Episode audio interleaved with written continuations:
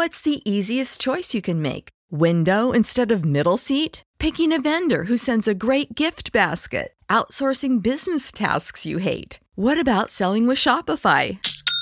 Whether you're selling a little or a lot, Shopify helps you do your thing, however you cha-ching. Shopify is the global commerce platform that helps you sell at every stage of your business. From the launch your online shop stage to the first real life store stage, all the way to the did we just hit a million orders stage? Shopify's there to help you grow. Whether you're selling scented soap or offering outdoor outfits, Shopify helps you sell. Wherever and whatever you're selling, Shopify's got you covered. Sign up for a $1 per month trial period at shopify.com slash try. Go to shopify.com slash try now to grow your business, no matter what stage you're in. Shopify.com slash try.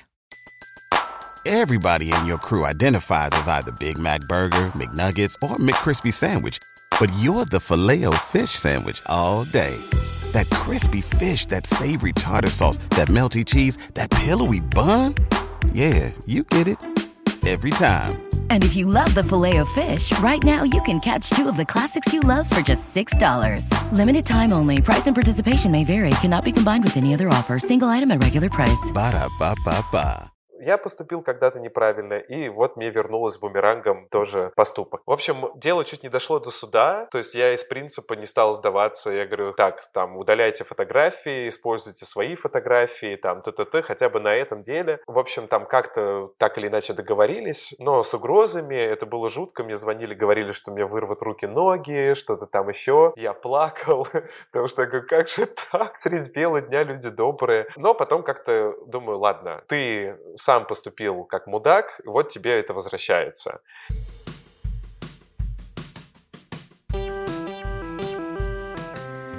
Добрый день. Меня зовут Кристина Вазовски, и это «Провал» — подкаст о ситуациях, в которых что-то пошло не так. У меня для вас важный анонс. Лайфу «Это провал» быть. 6 августа в 19.30 в Москве в музее «Гараж» я буду говорить с чудесными девушками Аленой Левиной и Ирой Колесниковой про их опыт жизни с инвалидностью. Это будет очень важная, классная, интересная, веселая, грустная беседа. Я очень всех жду. Подробный анонс и все ссылки в описании подкаста. Обязательно зарегистрируйтесь, потому что места осталось уже мало. 7 августа я буду встречаться с Олей Кравцовой в Social Club в Петербурге и говорить о жизни, любви, смерти и боли. К сожалению, на момент выхода подкаста все уже sold out.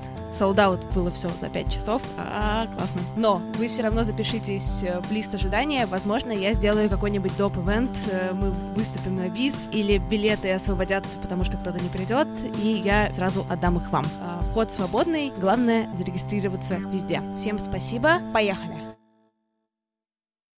Сегодня у меня в гостях Максим Буланов. Максим, привет. Привет. Расскажи, пожалуйста, кто ты такой, чем ты занимаешься, потому что я с тобой познакомилась очень странным способом, в плане не как мы с тобой реально познакомились, а как я узнала о твоем существовании. Я смотрела курс на образовательном проекте на Стрелке, и ты там что-то вещал, и я, мне понравилось, как ты вещал, ты такой был очень преподаватель мечты. И я подумала, черт возьми, о, спасибо. На самом деле, да, там как раз я делился своими болями. Это был курс про сообщество, и мы общались со специалистом по построению сообществ Карен Олсен а, на тему того, как у меня не получается собрать э, сообщество тьюторов. В принципе, я занимаюсь тем, что называется тьюторское сопровождение. Это такая педагогическая работа. Это специалист, который помогает строить индивидуальные образовательные программы. То есть есть э, общеобразовательная программа, как вот в школе школу пришли, и нас никто не спросил, чему вы хотите учиться, как вы хотите учиться, э, садись фигач. Тьютер — это такая профессия, которая родилась очень давно, еще там, когда Оксфорд появился.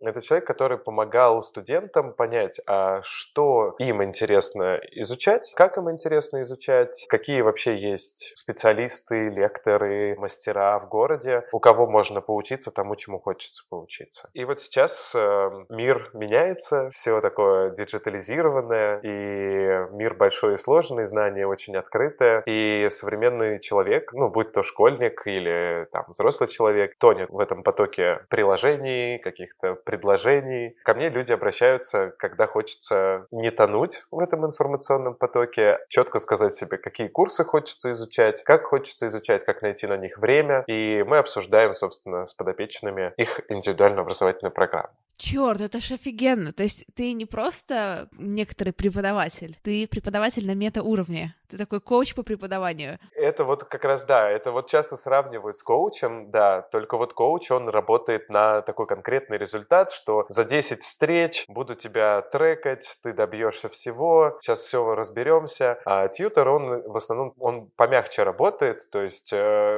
иногда в сопровождении человек не доходит до большой цели, то есть мы именно ищем эту цель, то есть ищем смыслы, анализируем образовательную среду и пространство, в котором человек пребывает. Я это иногда называю такая внешний мозг такой, как вот есть внешний диск, а это внешний мозг, с кем ты можешь поговорить про свое образование. Идеально. Нет жестких целей, нет жестких провалов целей. Да, ну, потому что на самом деле вот вся эта история про программирование и планирование, ну, я сам такой не супер планировщик на самом деле, я очень хаотичный человек по своим наблюдениям. И для меня, например, программа или план вообще это какая-то история про то, что задать вектор направления, да, собственно, мы начали со школы вектор, и вот сейчас опять это слово. Когда ты примерно понимаешь, куда ты движешься, по какой большой такой дороге ты идешь, часто сам процесс и путь, он важнее, чем достигнутая цель. Поэтому это помогает как раз-таки мне справляться с какими-то провальными историями, которые у меня случаются. Судя по тому, что ты сейчас описываешь, вся твоя работа, она строится в первую очередь на коммуникации, на то, что ты слушаешь, что-то думаешь, вы как-то разговариваете, и через коммуникацию вы к чему-то приходите. Действительно, когда ты предложила записать этот подкаст, я стал думать вообще, какие категории провалов у меня были. Я увидел, что действительно, ну, поскольку я работаю всю жизнь в образовании, считай, то есть я начинал как вожатый в детском лагере, продолжил учителем в школе,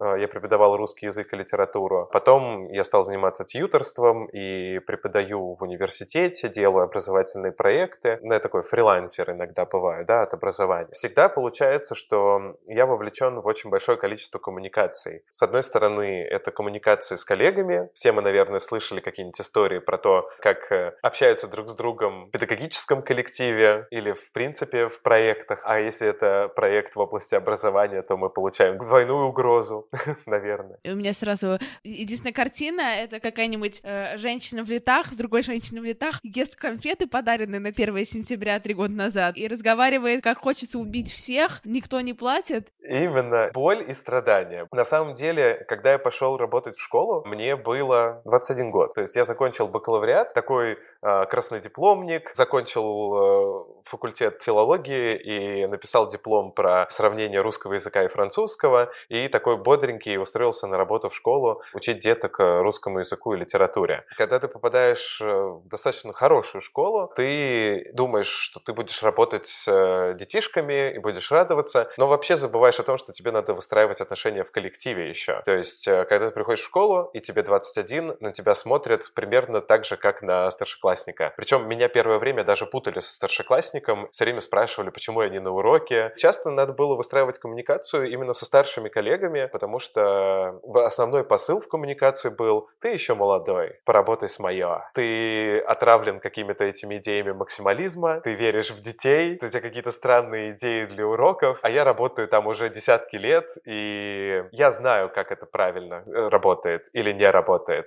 а ты еще ничего не знаешь. И это было достаточно обидно, когда в такие ситуации мы попадали в общение, потому что я не понимал, как общаться со старшими коллегами из позиции молодого специалиста. Это так немножко бьет по самооценке, наверное, не окрепшей в плане профессиональном. Как ты из этого тогда выбирался? Ну, в плане, как ты продолжал работать, какие у тебя были внутренние стратегии по налаживанию отношений и по поддержанию своего психологического, не знаю, настроя позитивного? В первую очередь, конечно, я нашел таких же, как я, то есть э, в школе все, ну, работали и мои ровесники, или кто-то чуть старше, соответственно, ты просто находишь свою стаю, с которой ты говоришь на одном языке, и, в принципе, общение с этими людьми помогает тебе понять, что с тобой все окей, твои идеи кому-то откликаются, и что не все, что тебе говорят старшие коллеги, это действительно про тебя. Иногда люди говорят тебе что-то просто потому, что это их какие-то проекции. То есть, ну, я, например, не понимал историю про дресс-код. Я понимал, что там я не пойду там в школу в шортах, но я понимал, что я могу ходить в клетчатых рубашках. И однажды моя коллега, учительница математики, сказала мне, что я очень легкомысленно выгляжу. Я долго потом ходил и думал, что это значит. Я реально загнался, потому что как бы это была, ну, обычная рубашка в крупную клетку из H&M. Я думаю, может быть, она по размеру мне мала была и как-то очень, не знаю, обтягивала, что ли, не знаю. Но хотя на фоне скини джинсов, в которых я ходил в школу, это было как бы меньше из зол. Я долго не мог понять, как мне ей ответить на это, как себя защитить. Ну, потому что ты не знаешь, что ответить человеку на тему «ты очень легкомысленно выглядишь». Я думаю, окей, я не в Боа, я не в этом, не в этом. Это сейчас мы понимаем, окей, мне 21, мне было 8 лет назад. Соответственно, это 2011 год, и тогда тема про вот лукизм, речевую агрессию, она еще так не была активно подсвечена в медиа, мы про это не говорили как-то особо. Сейчас я понимаю, что можно было бы сказать ей, ой, вы сейчас очень по-лукистски говорите, и как бы давайте посмотрите сначала на себя там, да, из серии. Но это какая-то фраза, причем, которая кинута очень была вскользь как будто бы. И в принципе, знаешь, я потом заметил, когда там работал и в фонде в просветительском, и вообще там видишься там в университете с кем-нибудь, люди очень часто первое, что они тебе говорят, они говорят про то, как ты выглядишь. Это тоже какой-то странный вариант коммуникации. Ни привет, ни добрый день, ни как дела. А там, например, я пришел однажды в университет, это уже был не рабочий сезон, то есть там начало лета, и я иду в каких-то широких брюках, э, в дождевике. Коллега говорит, о, у тебя что, сегодня физкультура по расписанию? И как бы я говорю, да, и вам тоже добрый день. Зачем люди так говорят? Я не понимаю. И как бы накопив такой опыт странных замечаний про внешность, я просто в какой-то момент сказал себе, что ты никак не реагируешь на фразы про твою еду и про твою внешность. И как раз когда у меня работа в постоянном коллективе, я иногда даже просто людям говорю, коллеги, два момента. Не надо говорить ничего про то, как я выгляжу, злой, не злой, какое у меня выражение лица. Оно у меня никогда не выражает то, что я на самом деле чувствую. И не надо никак комментировать, что я ем. То есть ты сразу обозначаешь правила. И как бы людям окей становится это.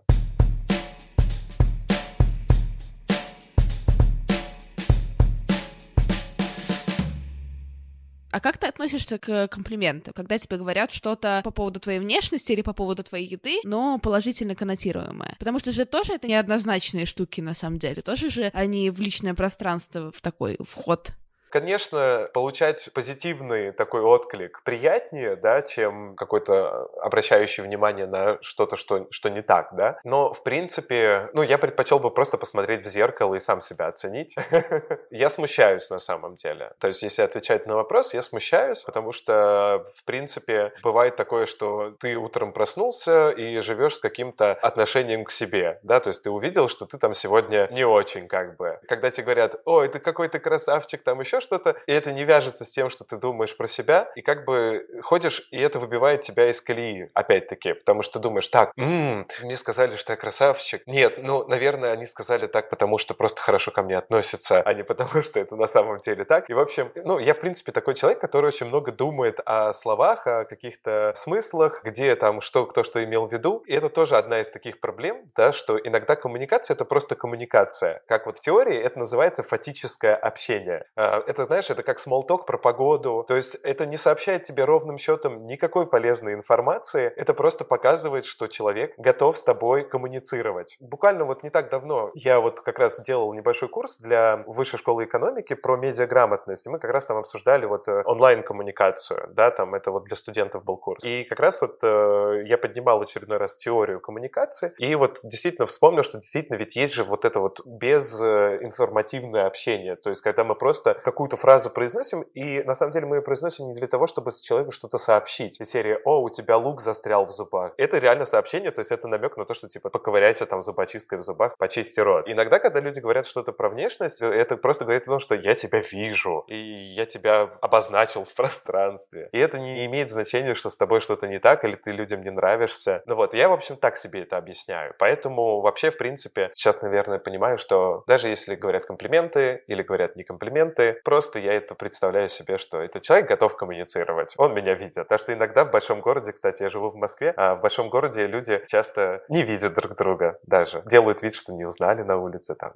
Тебе такие случаи расстраивают, когда... Или, или с тобой это не часто случается, когда кто-то... Не часто случается. Я обычно сам начинаю коммуникацию, там машу рукой кому-нибудь, типа, эй, привет, или, знаешь, это странно выглядит, то, что ты идешь по улице, ты в наушниках, человек в наушниках, и вы просто друг другу пятюню отбиваете такие, и пошли дальше.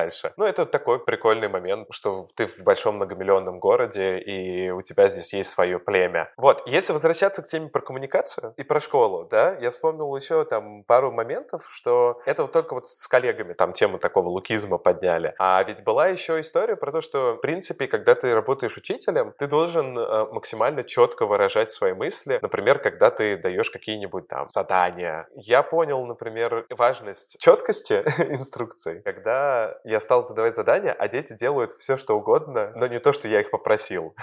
Это было очень первую пору забавно за этим наблюдать, то есть из серии «Как слово наше отзовется», да? Но в какой-то момент я обратил внимание, что дети периодически позволяют себе не делать домашнюю работу, в принципе. Я долго не мог понять, а как так надо им сказать, чтобы они поверили в то, что, блин, надо делать домашку.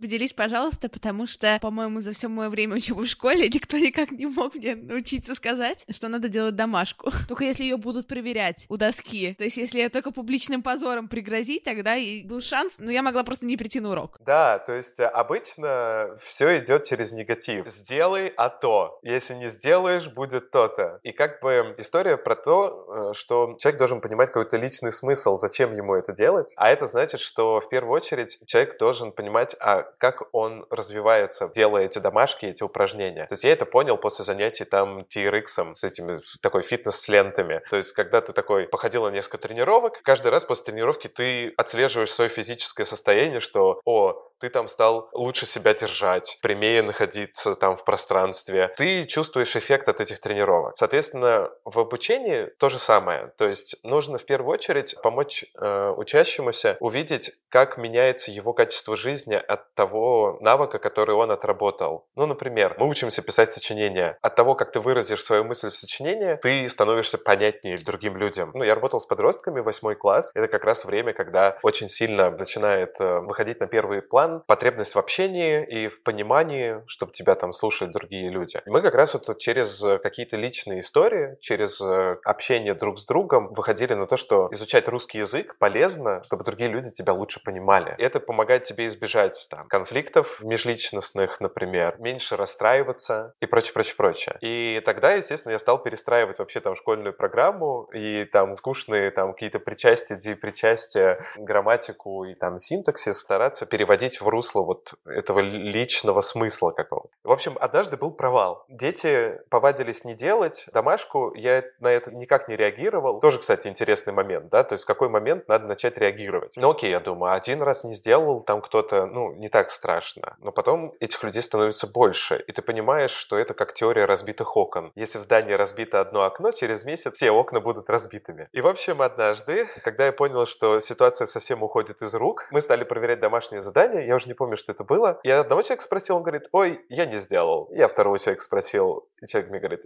ой, я не сделал. Я чувствую, как я закипаю. Я сказал, окей, если следующий человек, кого я спрошу, типа тоже не сделал, я, не знаю, я порву ваши тетради. И я не помню, какую точно установку я дал, но, короче, что-то такое. То есть я пошел через агрессию опять. Да, от своего бессилия, потому что я не понимал, как с этим справиться. Я назвал фамилию, девочка говорит, ой, я тоже не сделала. Я беру ее тетрадь и рву перед всем классом. Все в шоке, висит мертвая тишина, девочка начинает плакать, и я понимаю, что я допустил очень большую ошибку. Я показал себя слабым и подействовал вот из такой какой-то слабости. Дальше наступила еще худшая ситуация, потому что я сказал, что я сделаю со всеми, и, соответственно, я собрал тетрадки, и мне пришлось довести дело до конца, чтобы не выглядеть уж совсем каким-то козлом. И, в общем, я порвал все тетради, где не было домашней работы. Ребята мне потом припоминали это 4 года до своего выпускного, и это, наверное, самый вообще стыдный момент э, в работе был. И он, мне кажется, тоже связан какой-то вот с коммуникативным провалом. То есть, когда ты не подумал вообще о правилах, о возможных последствиях, и просто что-то ляпнул, и пришлось делать. Я бы, наверное, после первой тетрадки и после первого плачущего ребенка, я бы, наверное, испугалась и сказала, ну, ладно, остальные рвать не будем.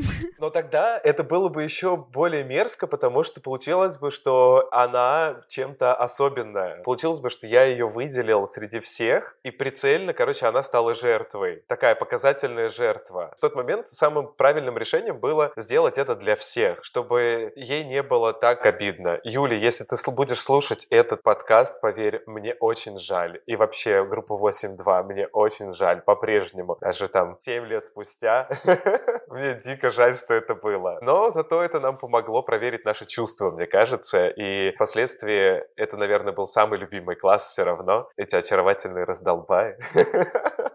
Вот. Но стоит сказать, что я потом исправился. Я сохранил их тетрадки с сочинениями за тот класс. И когда пришел к ним на выпускной, я подарил им эти тетрадки. То есть обычные учителя их выкидывают, ну или там они где-то там хранятся в каких-то непонятных архивах, никому не нужные. А тут я прям пронес их через года и принес им на выпускной и прям раздал их. И это был такой акт отсроченного извинения, что ли, я не знаю. Ты обсуждала как-то с классом эту ситуацию на следующем уроке вообще? Было ли какое-то проговаривание вот этого всего? Я не помню, честно скажу. Я помню только, наверное, что если они ничего не путаю, они это обсуждали потом с классным руководителем, да, то есть я потом пошел к классному руководителю и сказал, что вот, у нас случилась такая-то ситуация, получилось так-то, так-то, я понимаю, что я не прав, я понимаю, что и они не правы, и я понимаю, что это был скорее такой акт, э, показывающий, что и у такого котика, как Максим Владимирович, есть границы. Он может многое вам позволять, но есть какие-то вещи непозволительные дополнительные. И, соответственно, по-моему, я просто тогда перевел с больной головы на здоровую, да, то есть я а, снял с себя ответственность за этот поступок, как будто бы. Но я, честно говоря, не помню. Моя память выместила это воспоминание. Это травматичный ивент. Именно так.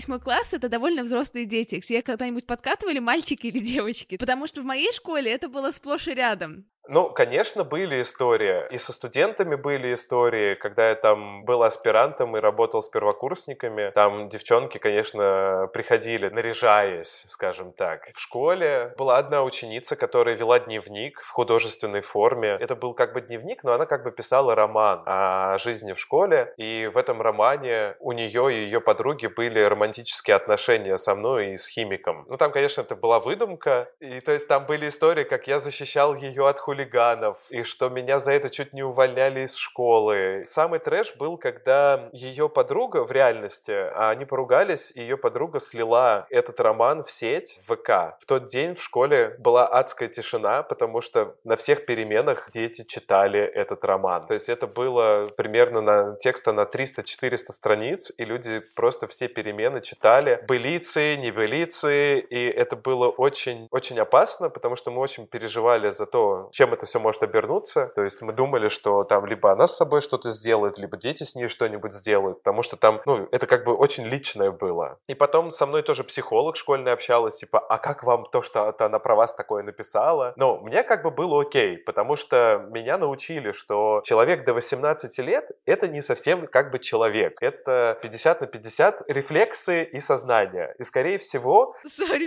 всех моих учителей тоже так учили, только не в таком, видимо, позитивном негативном контексте. И как бы ты понимаешь, что все, что ребенок там или подросток в этом возрасте говорит, это не всегда он как бы имеет это в виду. То есть за этим всегда стоит какой-то процесс становления. То есть это какой-то способ что-то прожить, что-то понять. Он не всегда это имеет в виду, когда он агрессирует или когда он там в чем-то тебе признается. Девочки-подростки, мальчики-подростки, они иногда думают, что «а, это супер любовь, там это что-то там еще», но на самом деле просто это может быть большая симпатия. Ну, у него нет такого спектра эмоций, он называет это все либо черным, либо белым. То есть вы меня любите, вы меня не любите. И также здесь я вас ненавижу или я вас очень сильно люблю. Посередине как будто бы ничего нет. И вот этот спектр эмоций, он же воспитывается потом уже со временем. Это эмоциональный интеллект, он становится только со временем. Была еще забавная история, тоже, кстати, связанная с коммуникацией. Мы ходили э, с детьми в аквапарк. Пошло очень мало людей на самом деле. Пошел буквально один восьмиклассник и один десятиклассник, и я, и моя коллега со своим супругом. А, то есть всего там человек пять нас было. И, в общем, я случайно порвал плавки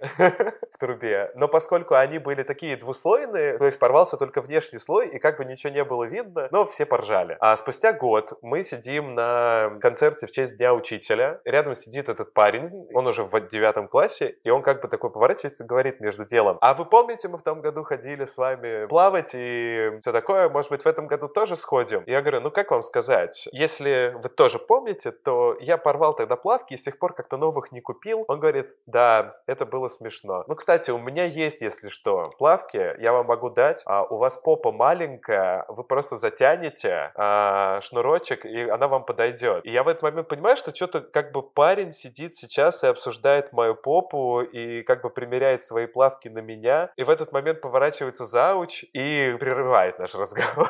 Из серии, что, ребят, что-то у вас куда-то не туда понесло. Вот все время какие-то такие забавные штуки, ну, то есть, и ты понимаешь, что это какой-то супер weird talk, да, то есть, типа, супер какая-то странная фигня происходит, но это смешно. То есть, какие-то такие коммуникационные, это даже не провалы, это конфузы скорее были, да, но ты тоже должен как-то уметь из них выходить, потому что человек очень ранимый. Если ты слишком сильно как-то отреагируешь на это, там, из серии «Чего вы тут фигню несете?», ты сразу попадаешь в категорию ханжи, и человек понимает, что тобой можно там дальше как-то тебя троллить или еще что-то. Если ты начинаешь ржать вместе с человеком, то есть риск, что он с тобой так и будет продолжать себя вести, считая, что вы теперь такие друзья. Поэтому всегда тоже нужно как-то вот лавировать между ситуациями. И это такая интересная часть нашей работы, да. Хочу последний блок про школу. Что с родителями? С родителями это на самом деле смесь детей и учителей. Ну, например, я был классным руководителем. Я хотел быть хорошим классным руководителем и рассказывать родителям, что происходит с их детьми в школе. И я делал какие-то рассылки, там, ежемесячный дайджест, э, где к ним обращался. Я тогда еще не знал, что такое email-маркетинг, и не знал, что такое конверсия, и не знал, что, в принципе, не все люди читают письма, и уж тем более не все на них отвечают. В общем, никто не отвечал на мои письма, и это очень травмировало, потому что как бы ты сидишь, ты собираешь какие-то материалы про детей, какие-то даешь рекомендации по воспитанию, делаешь подборки каких-то статей, а никто на это не отвечает. И как бы ты говоришь с пустотой, и это было очень странно. С другой стороны, ну, была иногда агрессия, ну, редко, но тоже была, там особенно на родительском собрании, когда ты должен сообщить какую-то там статистику по тому, как учится класс, людям неприятно слышать, ну, что с их детьми что-то не так, да, что про какие-то неуспехи, и они начинают их защищать, думая, что вот сейчас здесь я за эти две минуты что-нибудь скажу такое, и это изменит полностью отношение учителя к ребенку, я скажу, что он хороший. В общем, однажды это было первое родительское собрание, я дико стрессовал, у меня были мокрые ладони, и вот надо зайти сейчас в класс, и там сидят 30 или 40 взрослых людей, ну, тебе 21 опять-таки, да? Они, скорее всего, примерно все в два раза старше тебя. Да, и ты должен им сказать что-то сейчас. Ну, в общем, я выхожу, все рассказываю, вижу, что достаточно позитивно все настроены, всем очень все нравится. Но тут одна женщина поднимает руку, такая говорит, я хочу сказать, ты мама там вот этого вот мальчика, чего вы вот полгода там прошло или сколько там, а вы ни разу вообще у него тетрадку не проверили. И с таким наездом я стою и думаю, черт, меня поймали.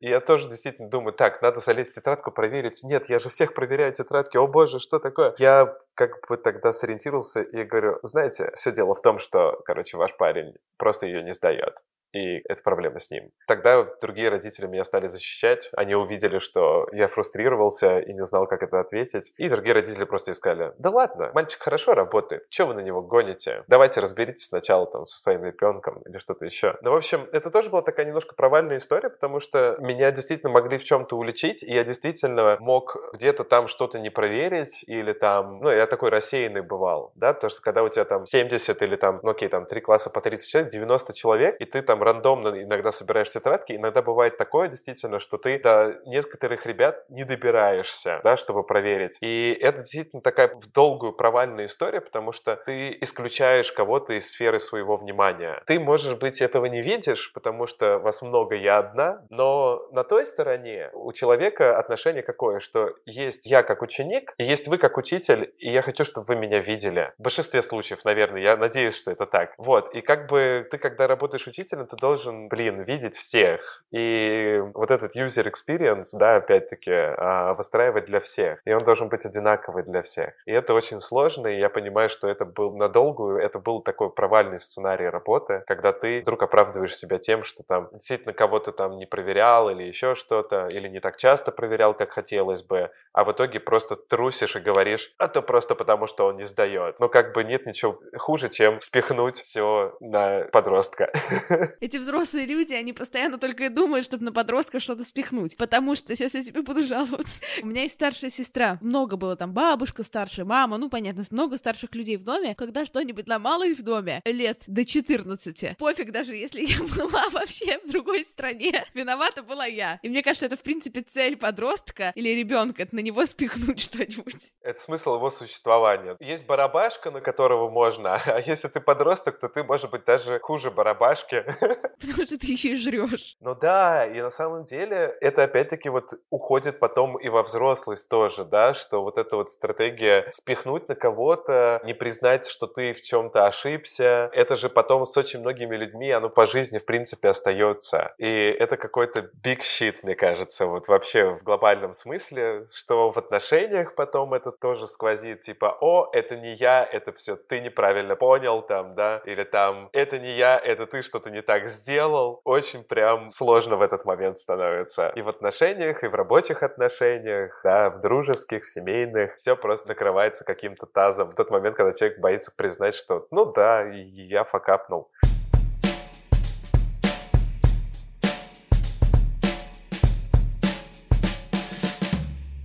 Это же такой сразу пласт поднимает тяжелый, да? Что я недостаточно хорош, что это стыдно, что ты меня разлюбишь. На этот счет у меня есть история, когда я первый раз делал свой проект. Я уволился из школы, когда стал тьютором. Когда подбиралась э, летний сезон, я понял, что вот-вот я останусь без работы, нечего будет есть, потому что никто не учится летом, а надо как-то существовать. В марте мы как-то пили винишко с друзьями и обсуждали, как было бы клево снять на лето какой-нибудь домик в Италии и просто всем там тусить. Но, естественно, мы этого не сделали, просто потому что там у всех как-то планы изменились, а идея запала мне в душу, и я стал сидеть и думать, как бы заработать летом, и я стал скрещивать эти идеи друг с другом. Окей, я умею быть вожатым, я умею придумывать какие-то интересные программы, у меня есть лето, и я хочу в Италию. Давайте сделаем лагерь в Италии. Почему бы и нет? Это был классный 2014 год, кризис еще не долбанул, можно было, ну, достаточно с прикольными людьми поехать, ну, то есть, знаешь, там, когда евро не по там 70, 70, да, и, соответственно, там, типа, не каждая семья может заплатить там 90 тысяч за то, чтобы ребенок там поехал в Италию на две недели. А тогда это было дешевле, была возможность действительно позвать, ну, таких людей, которые не испорчены деньгами, что ли, не знаю. Я стал думать, как бы это провернуть, и я вспомнил, что одна девочка, с которой мы учились вожатству, она училась в Милане,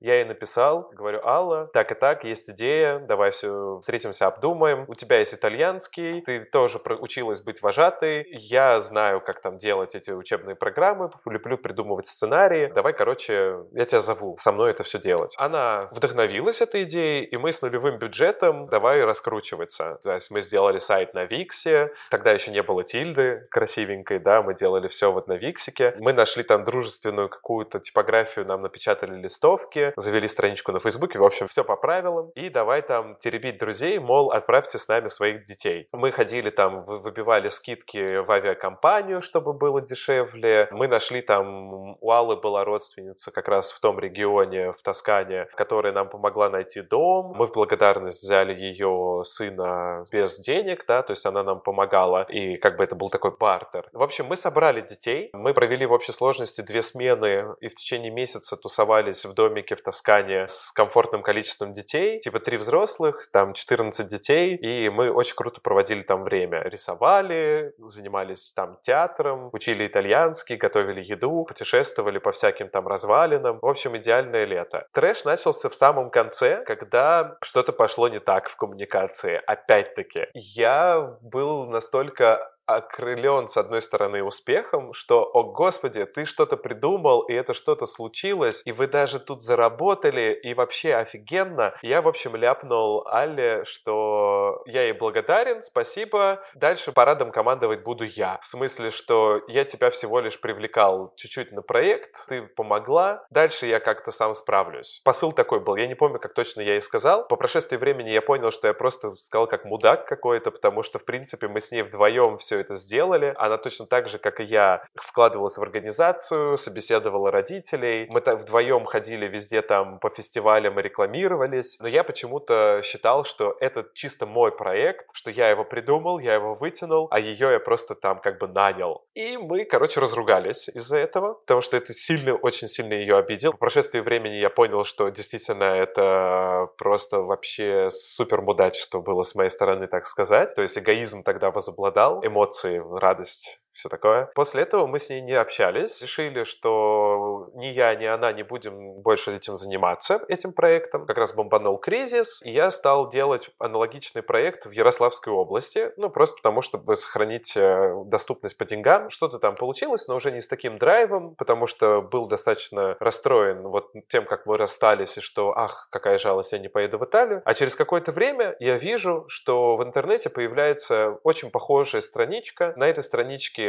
использованы мои фотографии, которые я делал в течение всего прошлого лета. И как бы, собственно, Алла со своей родственницей, которая там живет, просто взяли все то, что мы делали, и продолжили это делать. Я был как бы супер зол, потому что как же так, ты это все придумал, ты это там все инициировал, а в итоге люди у тебя как будто бы украли твой проект и стали это делать. Ну, я тогда писал, что вот, зачем вы так поступаете, это так некрасиво. А это был мой первый опыт какого-то вот самостоятельного проекта, да, это вот это вот факапы стартаперов.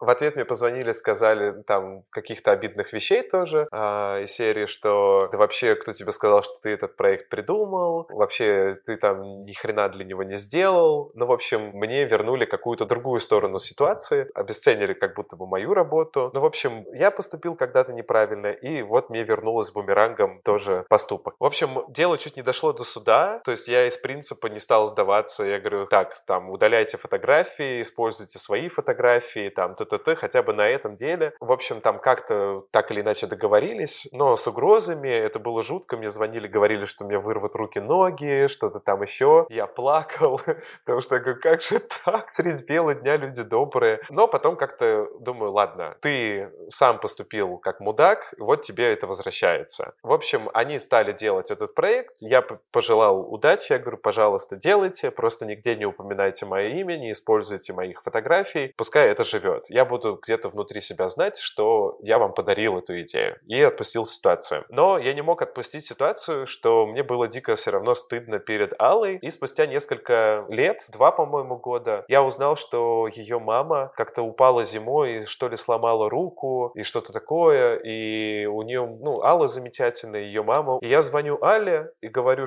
как мне жаль, что вот ее мама пострадала, пожелал выздоравливать, и понял, что это сейчас тот самый момент, когда надо закрыть вот эту сюжетную арку, и я тогда на этой волне э, сказал Але, как мне на самом деле жаль, что так все получилось, что я все эти там два года грыз себя, не мог с этим справиться, и я понимаю, что мне надо, типа, очень сильно извиниться, потому что мы оба вложились в эту историю, у нас было замечательное лето. Я говорю, я вот долго в себе копался и в этом разобрался, и набирался смелости, чтобы чтобы признать, что я был неправ в этом во всем. Она мне тоже что-то там сказала в ответ. Я в тот момент понял, что с моих плеч упал этот камень груза, непонимания, и это было клево. И с тех пор я понял, что действительно вот закрывать такие вот разрывы в коммуникации, даже спустя сколько-то лет, это важно. Не для того, чтобы чувствовать себя там, да, что типа она теперь будет помнить, что я перед ней извинился там, да, что я хороший и прочее. Ты человеку делаешь добро в этот момент. То, что ты никогда не знаешь, что человек чувствовал все это время. Ну, в общем, это вин-вин какой-то. Признать, что ты был неправ. Почему тебе кажется, что нам иногда бывает стыдно изменяться? Вот мне иногда бывает стыдно извиняться, даже если я понимаю, что я не права. У тебя есть такое? Конечно, конечно. С одной стороны, мы не извиняемся просто потому, что мы не считаем, что мы не правы, да, то есть в глобальном смысле. Потом просто это значит, что показать, что ты слабый человек, как будто бы, да. Ну, я уверен, что ученые уже давно изучили этот вопрос, почему людям странно признаваться в своих ошибках. Знаешь, я так немножко поумничаю сейчас тоже. Просто потому, что мы как будто бы, ну, не растем в традиции, что ошибаться это нормально. То есть вот э, чему я тоже вот научился за время работы в школе и вот за время вообще работы в образовании, что у нас как будто бы нет вот этой культуры ошибки. В школе у тебя перфекционизм. Серии «А, ты допустил помарку, выдираем лист, переписывай заново». То есть ты говно, давай работай нормально, делай лучше, выше, дальше, сильнее. И признать, что ты где-то не прав, особенно там, если ты там парень, там, например, да, здесь у нас еще сексизм сейчас добавляется, да, типа парни не плачут, это не то, ошибаться это, это нельзя, нельзя признавать свои ошибки, ты всегда прав, никто об этом не узнает. У нас же вот эта вот культура покрывательства, что вот, я не знаю, Гоголь про это очень много писал, да, вот в том же сериале «Чернобыль» сейчас это отлично показано просто великолепно, да, типа, да, нафакапили, давайте мы закроем этот факап кучей-кучей-кучей листов лжи, не будем признавать ошибок ни в коем случае, и тогда никто не узнает, что мы ошиблись. Ну, то есть это какая-то такая наша культурная черта, мне кажется. И нас никто не учит работать с этой ошибкой. Если бы нас учили и говорили, что да, ошибаться нормально, да, мы не идеальны, да, мы можем быть слабыми. Ну, то есть здесь очень много вот, опять-таки, про принятие себя, мне кажется, и страха, что если я покажу, что я имею чувства, что это постыдно как будто бы. Но это же не постыдно.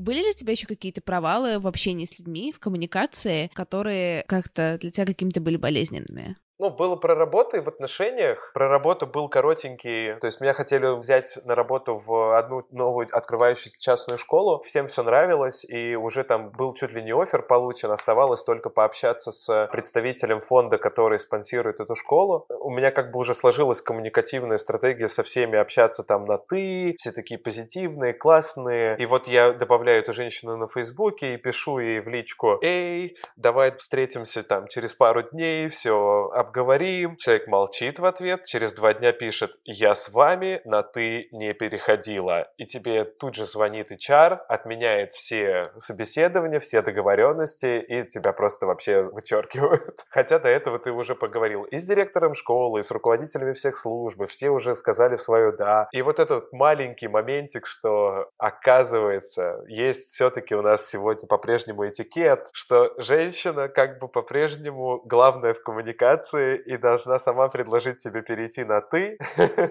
И это прям был супер провал, потому что я уже представлял, как я буду руководить тьюторской службой в этой школе, как мы будем там делать классные проекты, и что у нас будут супер дети, и что там т-т-т. И я уже стал смиряться с мыслью, что ты уже типа такой руководитель. Но потом как бы я понял, что, наверное, это было неспроста. То есть как я справился с этим провалом? Да, ты факапнулся, да, нельзя так говорить. Я еще раз там посмотрел этику беседы деловой переписки, того всего, и понял, что надо вообще как-то по-новому осмыслять вот наш мир мессенджеров, близости вот этой, что на самом деле границы у всех разные. Меня лично официоз бесит. Ну, то есть, например, если бы я там работала в школе или бы сейчас училась в школе, меня бы бесили костюмы, имя, отчество, мне тоже кажется, в принципе, забавная штука, но мне не нравится ее употреблять. Мне не нравится, когда мне люди пишут на «вы», потому что у меня иммигрантское искажение. Но больше всего меня бесит, когда мне пишут на «вы», и «вы» пишут с большой буковки.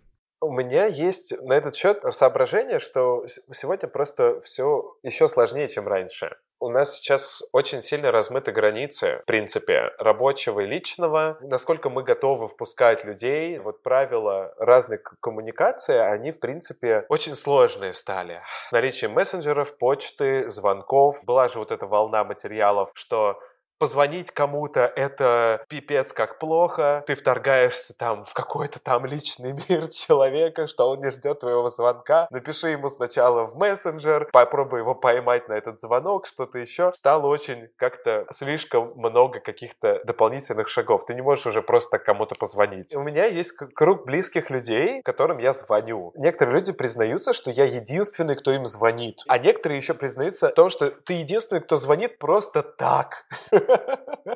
такой странный чувак в компании. Короче, ты такой, блин, Максим, вы с ним поосторожнее, он звонит, ребят, он звонит. Я понимаю просто, что это же на самом деле так классно, что ты сейчас звонишь не потому, что там проект хочешь обсудить или по работе. То есть я, например, чувствую себя иногда очень одиноко из-за того, что мне в личку никто там не напишет, ну, как дела? Просто так. Вот все время, когда кто-то что-то пишет, это значит, что от тебя кому-то что-то нужно. Ну, поскольку я такой сейчас стал достаточно, ну, популярный в узких кругах, скажем так, да, очень часто люди мне пишут там, порекомендуй кого-нибудь по работе, а вот мы сейчас ищем кого-то на такую-то вакансию, ой, а ты знаешь какой-нибудь классный барчик, вот мы хотим где-то там провести метап или что-то там еще. Эти микропросьбы, кажется, что окей, это нормально просто попросить у человека там какой-то совета, но как бы в этот момент каждую неделю я таких запросов получаю несколько. Ты, получается, что должен сейчас вникнуть в ситуацию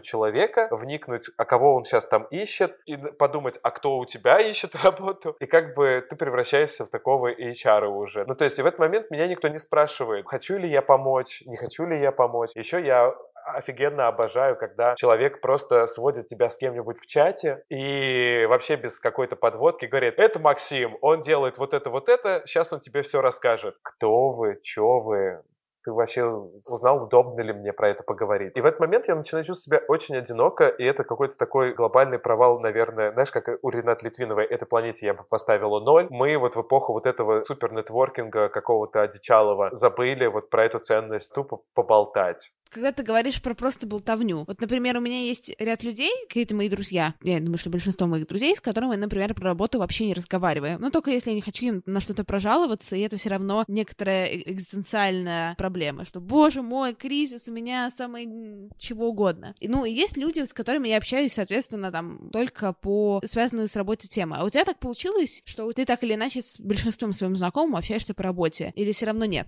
У меня есть э, узкий круг друзей, э, с кем мы действительно о чем-то общаемся, но у меня ощущение, что у нас какой-то дружеский круг каких-то долбанных трудоголиков, которые такие же коммуникационные фрики, у которых там постоянно 150 чатиков того всего 5-10, этого. Мне кажется, иногда просто, что у нас такой просто клуб невротиков. То есть мы очень такие, очень похожи в этом смысле. Зачастую бывает такое, что просто встретиться и помолчать — это даже прям вообще самый лучший вариант э, провести время вместе.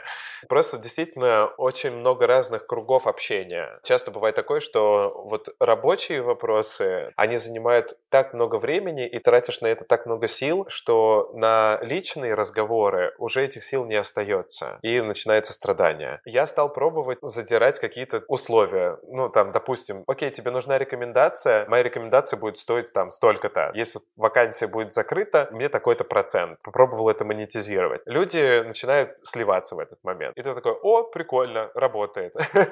Я стал учиться говорить людям нет. Я не знаю, кого тебе порекомендовать. И это тоже работает. И как бы ты такой, ого, круто, значит, можно, ну, с, с этим как-то справляться.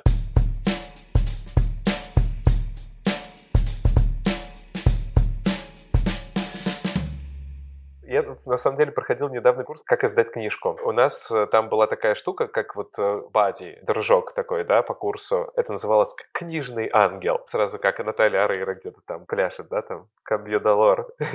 Книжный ангел. Но это было круто. Э, у меня была замечательная напарница, она из Тбилиси, и вот у нас не сложилось такое взаимодействие. Мы просто там каждый день писали, ну как ты? Ну как там твои дела? Как у тебя там продвижение по там, тому, чтобы сделать шаги там к изданию книжки? И это было так классно, то есть ты чувствовал, что человек, ты ему ничего не должен, он тебе ничего не должен, вы просто на равных общаетесь, и это так клево. А вот все остальные коммуникации, они обычно как-то доставляют мне неудобства, потому что сразу чувствуется, что ты должен кому-то. Я такой ответственный человек, и то есть если меня человек о чем-то попросил, блин, надо сделать. И как бы в этот момент ты такой начинаешь наступать на горло собственной песни там, или как там говорится, что твое не важно, а вот помочь другому важнее. Блин, ну так тогда ты вообще жить перестанешь, если будешь делать только то, что тебя просят все остальные, и ты вообще разучишься слушать себя, и это будет кошмар. Короче, вывод такой из нашего подкаста. Учитесь извиняться и учитесь говорить «нет». И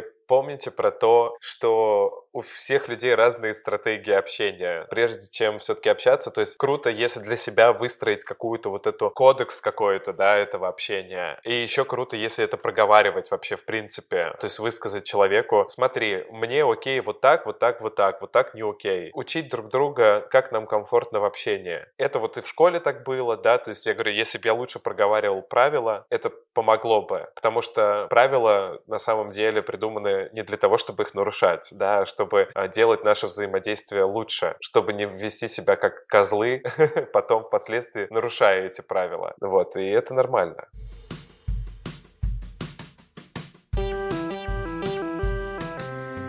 Вами была Кристина Вазовский, и это «Провал». Спасибо, что дослушали до конца. Не забывайте оставлять отзывы в iTunes, чтобы давно никто ничего не писал, а те, кто писали, писали нехорошее, но все равно спасибо. Подписывайтесь на меня в социальных сетях, я пощу редко, но метко. И не забывайте оставлять свои мейлы в регистрации лайфа на сайте, и я пришлю вам персонализированное приглашение очень скоро, и тогда вы точно попадете на запись подкаста. Всем хорошей недели. Пока-пока.